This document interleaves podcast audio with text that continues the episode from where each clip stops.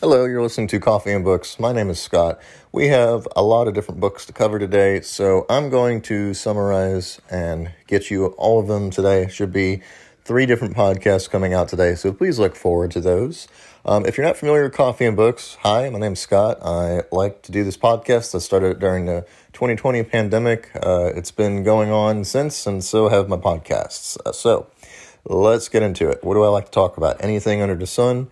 Um, y'all like to listen, you all like to listen to me, of course, ramble on about different books. Um, you might hear me talk everything from manga to uh, comic books to, of course, regular fiction novels, horror novels, fantasy, anything you could think of under the sun. If it's got words, I'm probably reading it. So this spe- special episode is about uh, Tenchi Muyo, Alien Nation Volume 1. If you're not familiar with Tenchi Muyo, we're going to quickly go over that.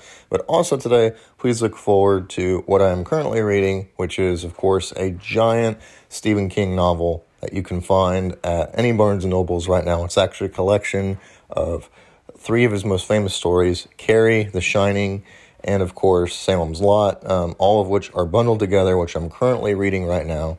I'm going to talk about Carrie later today, as I've already finished that one. I am in the middle of reading that for Halloween, so we're going to talk some spooky stories later. But right now, if you're not familiar, uh, let's get into manga. So, again, if you're new, manga is a type of comic book that you can get from Japan. Uh, in particular, it's a series style that has its own well brought up, unique history. Um, in particular, as you know, many of you know who listen to this podcast, I like to talk about different series. It's typically how I got into them from nostalgia. Tenchi Muyo is no different. It's a television show that came out in the mid 1990s. Uh, it's about a young boy who drops out of high school and finds out that he's an alien, as well as he starts living with five different boarders who are also aliens who have a crush on him, five different female uh, life forms. So um, it's a little kooky, weird. I love it though. Um, anyway. It reminds me of my childhood, like I said. So this book series approximately came out in 2001. Uh, so it was a 10 volume series. This is book number one. I hope to continue and read all of the volumes to you. Um, side note here if you've already listened to the podcast, you'll know that I have mentioned Tenchi Muyo before, as I had previously done a spin off book called The Sasami Stories, which was its own standalone book. This is not connected to that at all in any way. Uh, this book series is its own volumes. Okay, so let's get into it. So, Tenchi Muyo is by Hitoshi Okuda. Um, came out, like I said, in 2001 after two different versions of the TV show. Tenchi, the main character, dropped out of high school and moved into the house down the hill near the Misaki Shrine, where his grandfather is a priest. Since then, he's been living with five boarders and one cat. Uh, just recently found out he's a quarter alien, is descended from the royal planet Jirai. Um, his grandfather's name is Katsuhito, who was the prince in line to the throne but left. Uh, we know all this because a reporter dug up the information for a rich girl who was hired to who hired him to find Tenchi after Tenchi had saved her life from boys. Um, so now he kind of goes through and introduces all the characters. Uh, name by name, which is pretty convenient. So we're going to talk about them now. Uh, the first one is the most famous one. Her name is Ryoko. She is a space a space pirate, also an artificial life form that was created by Washu, and she has different magical abilities like she can fly and teleport. Uh, she's most known for her different uh, uh, like habits that are bad. Uh, particularly, she likes to drink. She likes to gamble. She likes to uh, think of schemes to kind of go with the whole plan there. Uh, but she is very possessive, arrogant, but she's also one of the strongest and most powerful of the group of people. Uh, her cat, his name is Ryoki, who's also a spaceship. Uh, so, what's notable about Ryoki is that the cat can transform as well into not just a spaceship, but also into human form. Um, can't really talk, but uh, like I said, Ryoki and Ryoko work close together.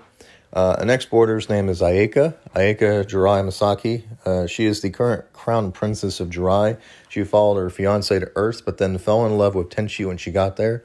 Um, she is also arrogant and the main rival of Ryoko. Uh, she tries to maintain class and acts like she is a true princess, uh, but in reality, she's no different than the rest of them, which again leads to some hilarious com- comedic situations.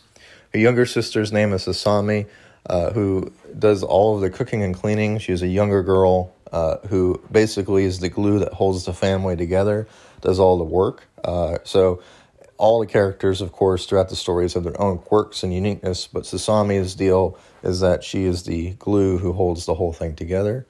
Um, then, of course, next is Mihoshi. Mihoshi is a galactic space cop who is well known to be lucky as well as clumsy, kind of a buffoon, uh, but always ends up solving her cases by accident. Um, again, she discovered, uh, after chasing down Ryoko, she discovered Tenchi, um, likes to spend time with all of them and considers them her friends. Um, and then, of course, lastly, we have the mad scientist genius whose name is Washu, who claims she's more than 20,000 years old, uh, and yet she still looks like she's a young, beautiful woman who, of course, likes to come up with her own crazy scientific mad schemes, uh, one of which was the creation of Ryoko. Um, so, Washu, in the beginning of this story, has a security system that detects the detective and the girl as they are doing a stakeout outside. Uh, she wipes their memories, kind of like Men in Black style, so they can forget who those people are. Uh, the girl wakes up on a park, park bench where she sees a boy has stayed the entire night protecting her while she slept. After forgetting about Tenchi, she immediately goes after this new boy and is like immediately found a new crush to be with. In chapter two, Ryoko decides to get a job and quit being a freeloader, as she describes it. She decides to get a job at McDonald's as a cashier. Uh, she quickly quits this job when she beats up some customers for giving her unwanted attention. A second job she gets as a gas station attendant, but accidentally drops a cigarette down a gas sewer line, causing an explosion. And then, of course, as she is returning home, uh, dejected from her failures, she notices a window washer who almost fell to his death. As she is able to quickly grab, grab him, the elderly man admits that he needs to work even though he's sick so he can help fulfill the promise he made to his granddaughter and take her to, of course, an amusement park, which I believe to be Disney World. Uh, Ryoko offers to fill in for him so that way he can rest while she does the work and then he can get the pay. After completing the job, the man is fired by his boss for not completing the job himself. Uh, he is angry at both of them. But Ryoko is angry at the boss for doing this. Uh, but after this man, who is an elderly worker, is fired, it ends up causing a worker strike where everybody ends up getting a pay boost. Ryoko then receives the gift of money from the window workers. She goes home only to find out that she will need to pay back the other businesses that she had destroyed, so she is ending up no better than where she started. In chapter 3, Ayeka is excited to spend the day alone with Tenchi on a big date. A few days ago, Tenchi's grandfather came home with two tickets for a luxury stay at a hotel and a pool. Ayeka and Ryoko immediately fight over the tickets to see who will get to win the date Tenchi. Washu comes up with the plan to use straws. Ayeka, using prayer and belief, ends up winning. Meanwhile, Ryoko is trying to spy on Ayeka and Tenchi as she is, again, jealous and possessive. Washu tries to prevent this, as every, everyone promised not to interfere with Ayeka's date with Tenchi. On the way home, Ayeka is working up the courage to hold Tenchi's hand when a bank robbery goes down. The robbers knock her over, ruining the special moment that she was about to have with Tenchi. Angered by this, she uses her uh, powers to chase after the robbers. The robbers try shooting her, but she's able to block these bullets using some kind of force field. Ayeka then ties up the robbers, for the police after chasing them down with super speed and is able to fly as well. So, fun fact did not know that Ayeka had powers at that point, was very surprised. Um, Tenchi and Ayeka then decide to walk home hand in hand, having the special moment that Ayeka dreamed of.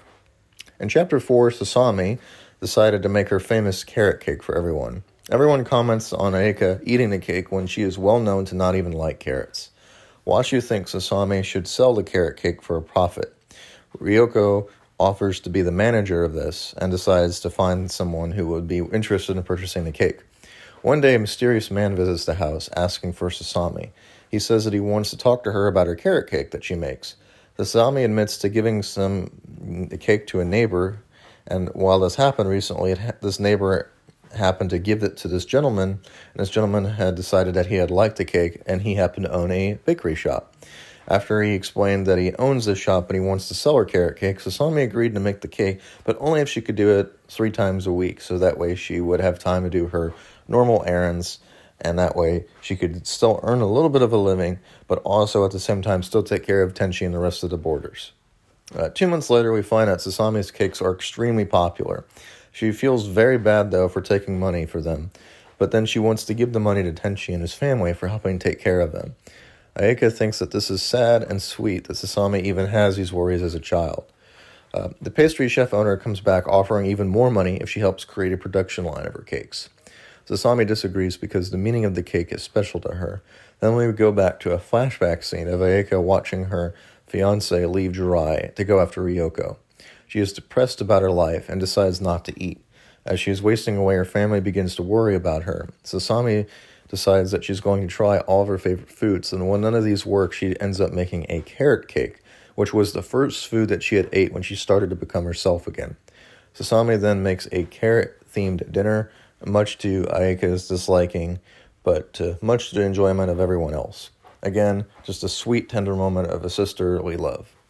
In chapter 5, while out relaxing, Ryoko is looking at the sky when Mihoshi crashes her ship into her after returning from a mission.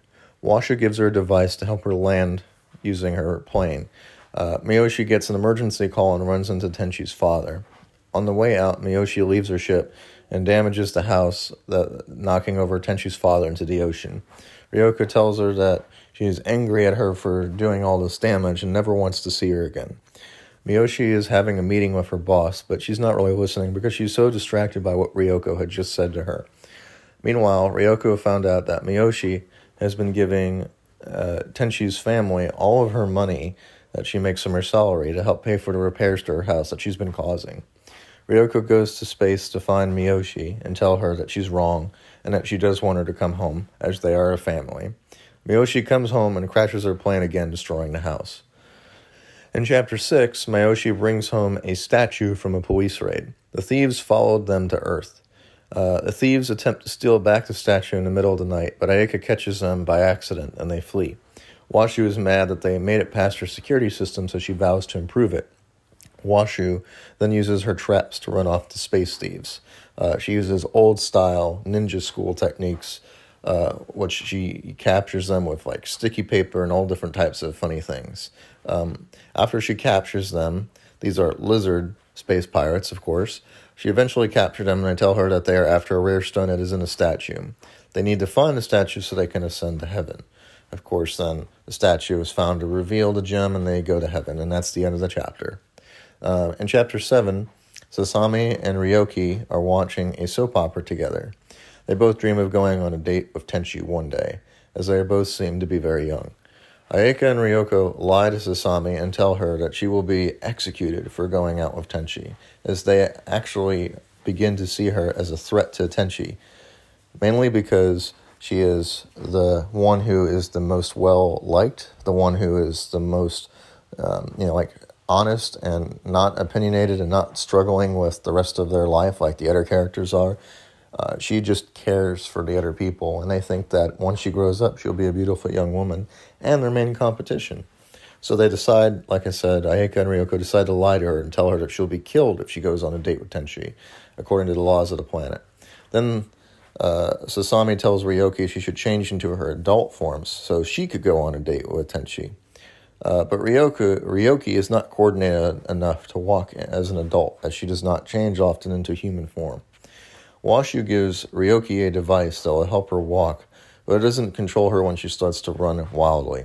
Sami tells Ryoki it's better to walk and learn how to walk on her own rather than getting help.